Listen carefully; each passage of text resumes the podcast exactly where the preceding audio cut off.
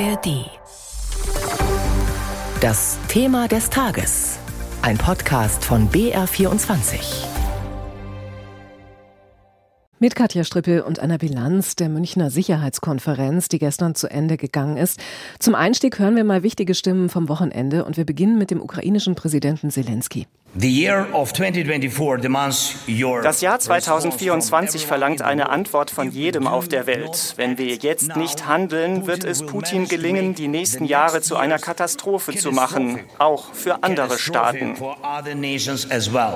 Dieser Krieg mitten in Europa verlangt uns einiges ab. Ja, Geld, das wir jetzt und in Zukunft für unsere Sicherheit ausgeben, fehlt uns an anderer Stelle. Das spüren wir.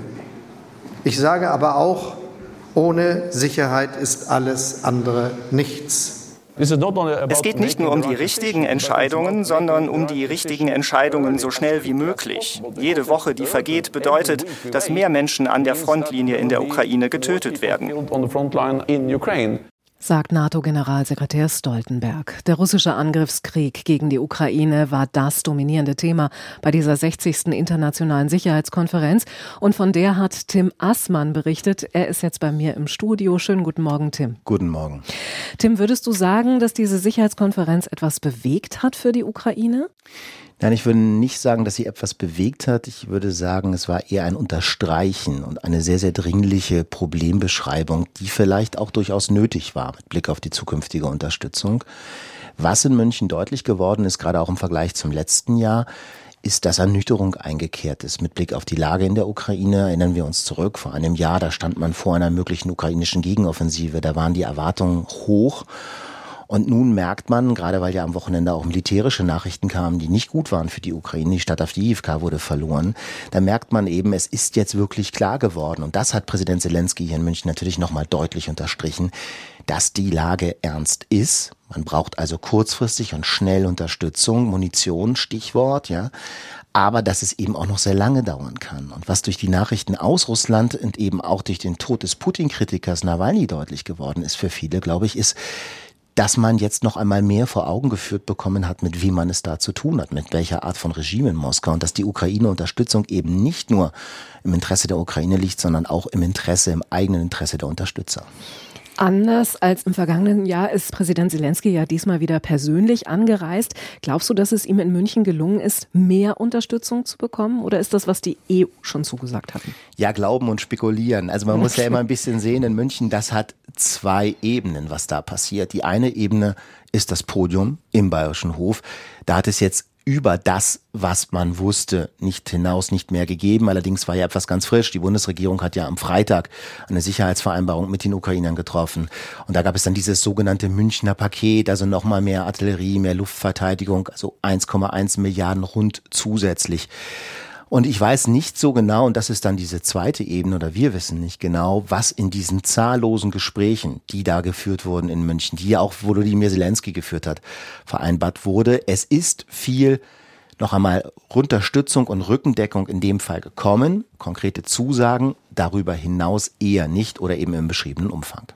Glaubst du, dass das Thema Taurus Marschflugkörperlieferung jetzt näher gerückt ist? Da wären wir wieder bei der Spekulation. Also da scheint es tatsächlich keinen neuen Stand zu geben. Das wurde abseits so ein bisschen deutlich. Also wenn man Bundesverteidigungsminister Pistorius auf Taurus anspricht, dann hat er so einen Zahnarztbesuch gesicht, muss man sagen. Er kann das, glaube ich, nicht mehr so richtig hören. Es scheint da keine neue Entwicklung zu geben, obwohl ja der ukrainische Präsident Taurus gemeint hat, ohne Taurus zu sagen, als er gesagt hat, wir brauchen Präzisionswaffen, die auf Abstand halten. Das wäre so ein deutscher Marschflugkörper.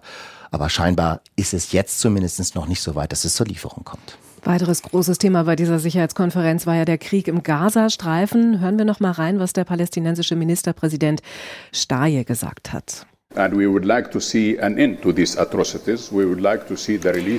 Wir würden gern sehen, dass die Grausamkeiten zu Ende gehen und wir möchten, dass alle Geiseln freigelassen werden. Also wir möchten einen Deal sehen.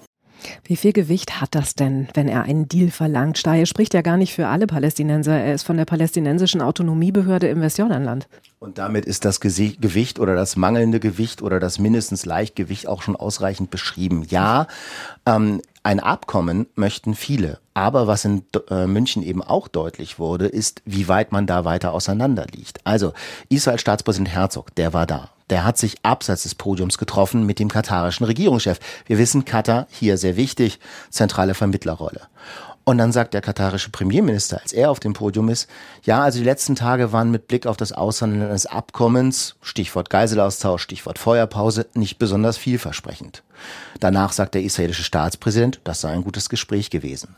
Also man merkt, da sind die Seiten weiter auseinander und was nochmal frappierender wurde in München, ist Anspruch und Wirklichkeit beim Begriff Zwei-Staaten-Lösung. Also immer wieder ist das gefordert worden. Die Liste derer, die das angesprochen haben, die ist unendlich. Ja, Chinas Außenminister, nahezu alle, der Bundeskanzler, der UN-Generalsekretär, alle sagen, für Frieden zwischen Israelis und Palästinensern braucht es eine Zwei-Staaten-Lösung. Aber wenn man die Menschen im Land fragt, ich war im letzten Monat zuletzt da, hm. das ist für die in ganz, ganz weiter Ferne. Das ist etwas, was momentan keine Rolle spielt. Und das ist auch in München deutlich geworden. Der israelische Staatspräsident hat gesagt, wir brauchen Sicherheit für Israel. Jede Art von Lösung muss Sicherheit für Israel äh, beinhalten. Und wir können nicht durch einen palästinensischen Staat, durch dessen Gründung jetzt hier die Hamas belohnen. Also da merkt man, das war eher nicht so hoffnungmachend, was wir da hier in München gehört haben. Der Chef der Tagung Christoph Heusgen hatte ja im Vorfeld gesagt, es sollen Silberstreifen am Horizont aufgezeigt werden in diesen drei Tagen. Ist es deiner Meinung nach geschehen, Tim? Also ich habe die ehrlich gesagt nicht mal schimmern sehen, diese Silberstreifen. Ähm, das muss vielleicht bei so einer Tagung auch nicht passieren. Ich kann nachvollziehen, dass eine Tagungsleitung Zielmarken voraus, vorgibt und ein bisschen natürlich auch Überschriften braucht. München war immer, und das war es in diesem Jahr sicherlich noch mal deutlicher, ein Ort für dringliche Problembeschreibung. Das haben wir erlebt. Es war ein Ort für das Formulieren von Lösungen, von möglichen Lösungen. Und nun muss daran angeknüpft werden. Meinst du, dass eine Fokussierung der Sicherheitskonferenz gut tun würde, also weniger Teilnehmer, weniger Themen? Es kommt einem schon so ein bisschen vor wie ein Kessel buntes. Ich weiß, dass, äh, dass es natürlich auch das Ziel der Organisatoren gibt, möglichst viel anzusprechen und möglichst viele Länder nach München zu bekommen. Aber ja, so ein bisschen, zumindest mit Blick auf die Außenwirkung, auf das, was dann in der Öffentlichkeit übrig bleibt, wirkt es sehr, sehr, sehr auseinandergefahren mittlerweile. Das ist ja auch optisch ein Eindruck, wenn man sich den Bayerischen Hof anguckt, der reicht schon lange nicht mehr, um alles, was zur Sicherheitskonferenz gehört, unterzubringen. Ähm, ich kann das nicht abschließend sagen, weil wir ja alle nicht wissen, was dann wirklich auch in diesen ganzen Gesprächen und Verhandlungen an Ansätzen, an möglichen Maßnahmen da beschlossen und besprochen wird. Aber es wirkt schon so, dass diese Konferenz so ein bisschen alles sein möchte und irgendwie am Ende aber bei den zentralen Fragen dann doch eher nur beschreibt, als weiterzuführen. Sagt Tim Assmann, der für uns die Münchner Sicherheitskonferenz am Wochenende beobachtet hat. Vielen Dank, Tim, dass du extra hier ins Studio gekommen bist. Und das war unser BR24-Thema des Tages dazu. Hi, ich bin Melanie Böff, Host von 10 Minuten Wirtschaft. Und Wirtschaft geht uns alle an. Es geht um unser Geld, unsere Jobs und natürlich auch um unsere Zukunft. Wenn ihr die wichtigsten Themen auch verstehen wollt, dann hört jetzt rein. In 10 Minuten erfahrt ihr, warum ihr beim Shoppen mit Ratenkrediten aufpassen solltet. Ihr wisst danach, was wirklich im berüchtigten Heizungsgesetz drinsteht und ihr bekommt jede Menge Tipps, die euch im Alltag weiterbringen. Du darfst dir im Moment so ein Solarkraftwerk an den Balkon hängen mit einer installierten Leistung von maximal 600 Watt und künftig dürfen das mehr und es dürfen auch größere Module sein. Die Grenze, die liegt dann bei 2000 Watt. Über den Wechselrichter muss die Leistung aber weiterhin gedrosselt werden auf 800 Watt. Die Fachjournalistinnen der Wirtschaftsredaktion von NDR Info schauen auf die Details. Montag bis Freitag, jeden Tag neu. Und sie stellen die Fragen, die im Nachrichtendschungel auch schon mal untergehen können. Auch nochmal ein ganz anderer Aspekt dieser Geschichte des Trends zu mehr Kartenzahlungen. Es wird immer schwieriger, sich mit Bargeld und Kleingeld zu versorgen. Vor allem auf dem Land ist das echt ein Thema inzwischen, weil Banken Filialen schließen. Den Podcast 10 Minuten Wirtschaft findet ihr in der ARD Audiothek und überall, wo ihr gerne eure Podcasts hört.